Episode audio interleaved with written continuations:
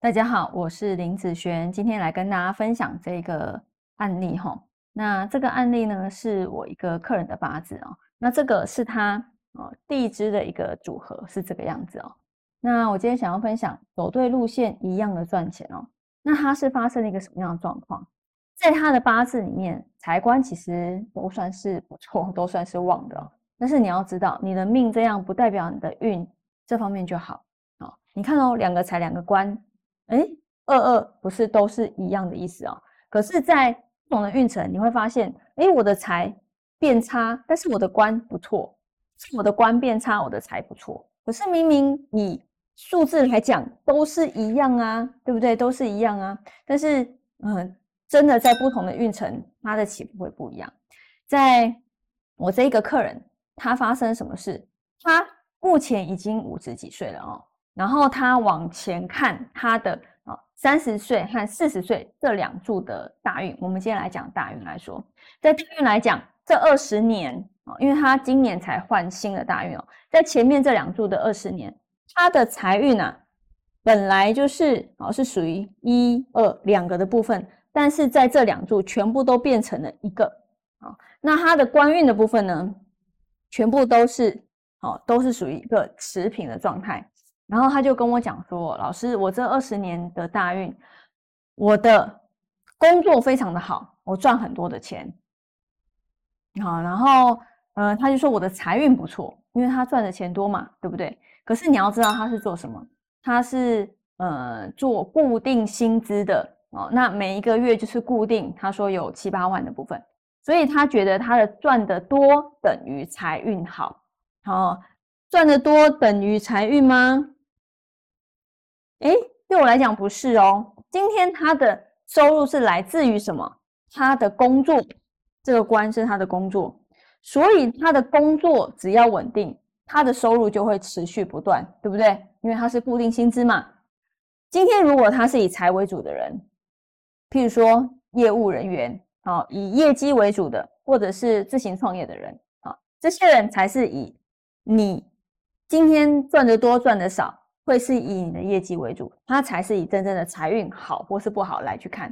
但是如果你今天这个财好是从工作取得的时候，你看的不是财运哦，看的而是这个工作的稳定程度。好，我刚刚前面讲稳定，你才有持续的钱进来嘛。啊，一旦你没工作，你就没有收入啦。啊，所以他在这两座的大运，虽然他的财运变差了，但他的财运变差是怎么样的状况？就是。它呃财或财啊，它代表是一个钱流出去的一个象，但是这个象它不管你流到哪里去，它只代表这个钱流出去的象。那有些呃流出去的地方好的地方，譬如说你用在自己身上，好用在家人身上、小孩身上，这些都是没有关系的，自己赚钱嘛，对不对？或是资产上也是可以。但是这个财好的地方在哪里？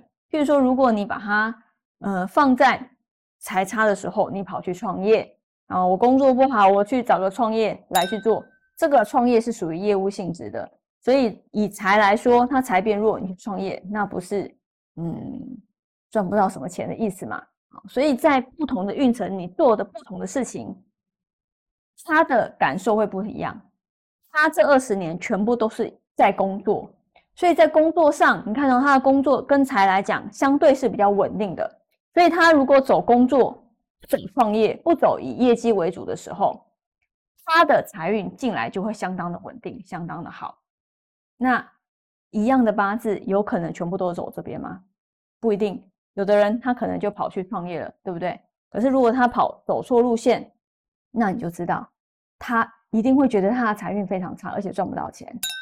但是如果他在好他的工作运上维持在这个上面，反而运用升迁的方式来去帮自己加薪的时候，哎，这个路线反而会让他的收入不断不断的增加，因为他的工作官运的部分是要透过升迁好的方式来帮自己加急的，啊，这个跟这个财是不一样的哦，好是不一样的，好，所以走对路线。其实一样的赚钱，不一定一定要走财那你才会挣，才会赚钱，才会财运好哦。好，那以上这个影片就分享给大家以及我的学生，我们下次见喽，拜拜。